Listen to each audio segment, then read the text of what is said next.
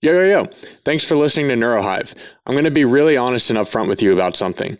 We took a really big risk putting this information out for you and creating this content. I need your support to help beat the big tech and media overlords who just want to keep you addicted to complacency. They are making billions of dollars and ripping the United States apart, all for the sake of keeping us dumb and numb in the place of our phones. I know a lot of you are business owners and entrepreneurs and self-driven individuals who listen to this. You are what they fear the most. Self-reliant, independent thinkers, and individuals who are willing to put in the work that is required of success. To help our cause in creating impactful and transparent content to help American business owners, I need your support for the show. If I taught you something, if we gave you new insight into something that you hadn't thought about before, or even just made you smile a little bit today, please share the show. That's how we're going to grow the Hive into the greatest force for good that exists out there in the world today. It doesn't have to be a social media share or a story post, but many of you do that and it's greatly appreciated. But what it can be is the next time you're hanging out with your buddies, having a conversation with other business owners, and it comes up of what are you stuffing your brain with? What's the good stuff that you're putting between your ears? I would greatly appreciate a mention of NeuroHive. If we do a good job for you, I really would love that in return. Let's fire up B and hop into today's episode. Hey B, active the Hive. NeuroHive sequence. Welcome to the Smarter Marketing Revolution, presented by Hidden Force Media, with your host, Alex Vonderhaar. Welcome to the Hive. Yo, what is going on? Welcome back to another episode. Today, I've got a solo one coming at you, and we're going to talk about something that a lot of you come at me with, and it's something that I cover in my two-day deep dives as well, which is how to become one of the most prolific learners, writers, and content creators out there, because let's face it, we are in a digital age where content consumption is at an all-time high. People are glued to their devices, and even though these big tech media companies want you to be that way, doesn't mean that if we're going to participate, hey, we got to be able to create the best content for our audience to get our message out there, to be the person that's going to make an impact in their life, and it all starts with how well do you communicate to your audience. So let's hop into it. This is a super deck, as I call them inside of my agency here, which is we cover a lot. So pull out the pen, pull out the paper, take some notes. This is going to be one that you want to come back to again and again and again, especially when you go down the content journey and you're just starting out. You know, maybe you've got somebody on your team that's helping you create this content. Have them listen to this too, because it's going to matter and it's going to help elevate you out of the noise, out of just that weird buzz phase, and get you to become the maverick in your industry. So let's hop into this. First step of this is that first you have to learn how to learn well. And I know that seems kind of weird, right? How in the world do you actually start to create content? You have to learn. You have to learn how to learn. And most of us have never been taught the right way to learn things. And it starts with a few things. There's 4 stages to how to learn the right way. You have to study well, you have to write well, you have to talk well, and then you have to be able to teach it. Let me go through those again. You have to be able to study well. The ability to study what you're learning as you're learning it is super important. Are you taking notes? Are you highlighting? Are you moving information from different pieces of what you're learning and putting them together? That's where true creativity lies, is when we start to connect pieces together that haven't been connected before. Then we have to be able to write well. The ability to write and learn to be a prolific copywriter is one of the best skills you will ever hear marketers tell you. Right? And the ones that are decent hold that secret super close to their chest, is that the ability to write well is what will elevate your brand beyond what anybody else has been able to do. Then we move into the ability to talk well, and therefore I stumbled going into that, right? The ability to talk well will go and serve you for ages and ages and ages, because we have to be able to get that. We have to be able to get that message across. We have to be able to hit the highs and the lows. We have to be able to build the dynamic tension and then snap it back as best as we can, right? The ability to talk well is the third piece of that. Moving into the final piece, which is the ability to teach well. How can we break down complicated subjects and give them into bite-sized pieces for people? It's one of the things that I think we do really well here at Hidden Falls, taking some of these really big concepts that are really hard, meeting people where they're at and giving it to them in small bite-sized pieces. You have to be able to know how to teach well in order to become a great content creator. And inside of this process, I would draw a triangle, okay? Imagine a pyramid, and it's got four sections, right? We have the top of the pyramid, we have another section, we're gonna cut it again, and then at the very base of this pyramid, I want you to write down your ability to consume content. How we consume content is the fundamental building block of everything that we're about to build off of. And that leads me to one of my biggest obstacles with learning. When I was a kid growing up, my biggest obstacle with learning was that I was a little bit dyslexic, and you can even hear it sometimes when I talk. I'll get my words flipped in and my letters will flip over. And it's because I was dyslexic growing up. I would flip letters and numbers all over the place, and I had to learn to slow down in order to get to that spot. But as an adult, as I've grown and I've been practicing reading, because reading and learning consumption is very much a practice, I've reached this weird spot, as many of you are as well, which is there's so much to learn. There's so much to dig into. Now my biggest obstacle for learning is actually decision fatigue. What am I actually going to stuff between my ears to begin to learn? So there's a few ways that I look at it. You should have in your repertoire almost like a studying program or a study diet, if you would, where you're looking at different categories, different mediums of consumptions. Are you looking at books? Is it audio, audible or physical? For articles, are you looking at medical journals? Are you looking at peer-reviewed journals and blogs and all these different articles that come out inside of your industry? Are you looking at course materials and training like many of you do? Many of you are inside of business masterminds. That's great. That's course material and training. And then for podcasts, what are you stuffing your brain with from this perspective? Other people's podcasts. How are you consuming all these different mediums? And then where do we start to actually put, the other stuff that's going to matter? And this is where I see a lot of people break down. They've got the medium sourced, right? They know, hey, I love reading through books. I love reading through course materials. Any course I can find my hands on around a certain subject, I'm willing to get my hands into. And then you reach decision fatigue. You reach studying fatigue because all you're doing is focusing on one category of studying, and you're missing out you're missing so much of the other possibilities of how to be able to connect this together. So let me break this down for you as to how I've broken down my categories. I have technical and skill set books or categories or mediums that I'm reading through at a time, usually only one or two of these at a time. If I'm going through and I'm learning copywriting or I'm learning a specific way to run Google ads or looking at a specific way to measure ROAS, right? What are all these different technical skill sets that are going to make me a better operator? I'm only working on one or two of these at a time because they can become so heavy that I don't actually learn them correctly.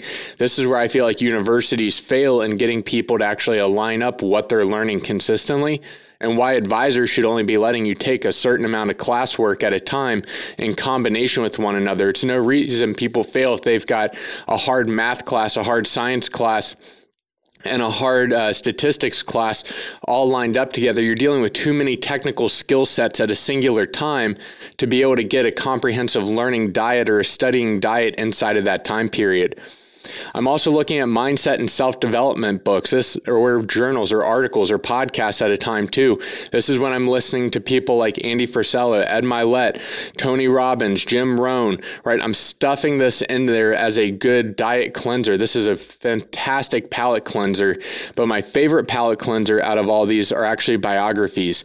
And the reason being is that it gives me a perception change. It changes my reality lens that I'm looking at my life through when I can see into other people's realities and how they've moved through these different elevation points in their life. And then I'm looking at enjoyment and fiction reading too.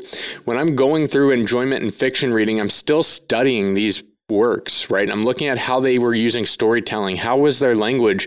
How did they captivate me? How did I just flow through 15 or 20 pages without needing to look up and take a break? Because the way they structured their words were so amazing, were so prolific that I'm just consuming it at a different level or at a different lens than where most people are at. That moves into the next phase, and I started to actually get a little bit of a teaser to this, right? So at the bottom part of our pyramid, we have this idea of like, I have to be a great consumer, right? So what's the next step? If I'm consuming all of these things, my study diet is on point, my variety is as broad as I can get it to be able to create content. Now I have to start putting these pieces together and connecting them in new ways that have not been thought of before. And this is where we start to get into define, like, what is creativity or what is original thinking? And from what we've been able to learn and tell is that creativity is joining some of these unrelated ideas, and that helps us to create original thinking patterns that nobody else has thought of before. And this is where we get into what's called connection and recall, right? So we've got our categories, we've got our technical skill sets. We're only looking at one or two at a time, and I'm rarely reading all the way through my categorical books of technical and skill set, right? I'll read through the table of contents, circle what I want, scan the rest, and then I'm out the door with those types of books or that type of article or those podcasts or those courses, because I don't want to waste my time, right? Time is our most valuable resource in this. And if I know inside of a skill set book that I know how to add A, B, and C together to get to D, then why would I go back through and read that if I'm already at that level? But I'm going to scan table of contents, circle what I want, move on through the rest. This is why I like hardcover books over Audible or over Kindle books, because I have to be able to write in them. I'm constantly writing in all my books that I have. Especially if you've borrowed a book from me, you'll notice that it's ripped up, got Post-it notes shoved in there, pieces of paper talking about different thought patterns that I had when I was reading it. It's circled, it's highlighted in different colors, because one, it teaches you to engage with the content on a different level, but also I'm scanning and looking for particular items inside of that book. Then I'm looking at mindset and personal development. Like I said, Ed Mylett, Andy Frisella, Jim Rohn, Tony Robbins. This is like food that I always want to keep coming back to feed myself with, right? The idea that if I have an amazing steak and seafood combo, I only want it once is nonsense. I want that food all day, but I need that variety to come back with a salad or come back with some fruit that's going to mix up my diet. Like I said, inside of biographies, I want that perspective. Right. And then inside of enjoyment and fiction, I'm looking at storytelling techniques and picture words and how I'm being able to craft these things together. Inside of copywriting, there's an amazing tool around this idea that all we're doing is looking at picture words and connecting words. And we'll do an episode around copywriting to be able to go through some of these learning lessons. But right now, just focus on the idea of the category. We have our technical skill set, our mindset and development, the biographies, and then the final category being enjoyment and fiction. So how are we mixing all these things into our diet to create something that then we're going to be able to move to the next level of our pyramid, the one right before that top part, which is my ability to talk to you and articulate what it is that I'm connecting together. So first we consume, then we connect, then we begin to speak and write and proclaim our message out there into the world. Because as we move through this, what you'll find is that there's a rhythm and a potency to how we write and how we talk. Now, when we're writing, what's the difference between if I spelled out the word do not understand and don't understand? What's the potency? What's the rhythm? What's the copy difference between these that allows me to move you through a sentence? Or if I'm using all caps word versus just one that's purely just capitalized for the first letter and not capitalized at all? Or what if I do shorthand from you want to you wanna? There's a difference in how we do this. Is there a professionalism to it? Is it more laid back? Is it what we call a skip over word, to where your brain just kind of runs right through it because it's not part of that story, but it's there to get to the end goal? These are all things that we have to look at when we start to lean into the next part, which is creation. Right? Taking the connections, combining new ideas, putting your own spin on them, and creating that new IP is going to be the key variable as to how you become a prolific content creator. Now, there's one thing that I want you to be very careful of, which is when are you actually creating the content throughout your life? We all go through these ebbs and flows of content creation, especially within our business.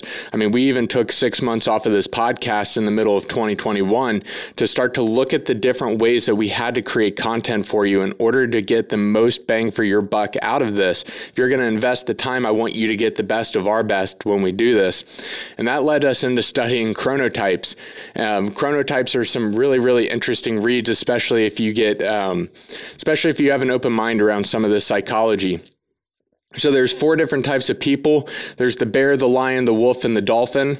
Dolphins are like Megan and my girlfriend. They're total insomniacs. They're type A personalities.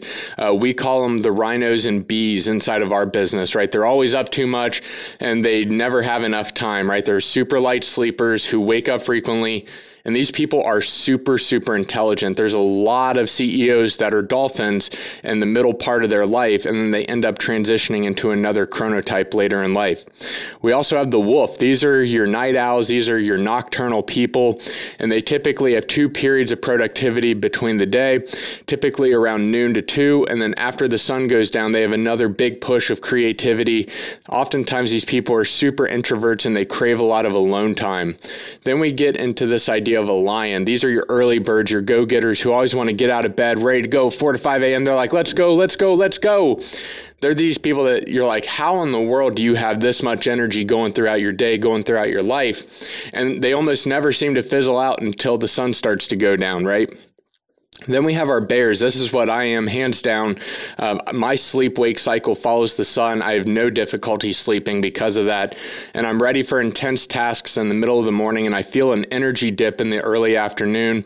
But, you know, I can maintain productivity as long as there's an afternoon activity for me to recharge. And that's honestly being alone and watching a little bit of YouTube. If I can find a way for me to pull back from the people around me during my early afternoon, I know the rest of my day is going to be super fire, and I'm able to think and operate and put ideas together at a brand new level. If I were to come at you and create this content at, let's say, 7 in the morning, I wouldn't be able to bring the fire. Or if I was trying to do it at 8 o'clock at night, that's not really who I am. So I'm not going to battle against my own chronotype in order to try to do things that are creative. To try to create that entire pyramid, I need to know when I'm the most creative. I need to know when I'm the most articulate.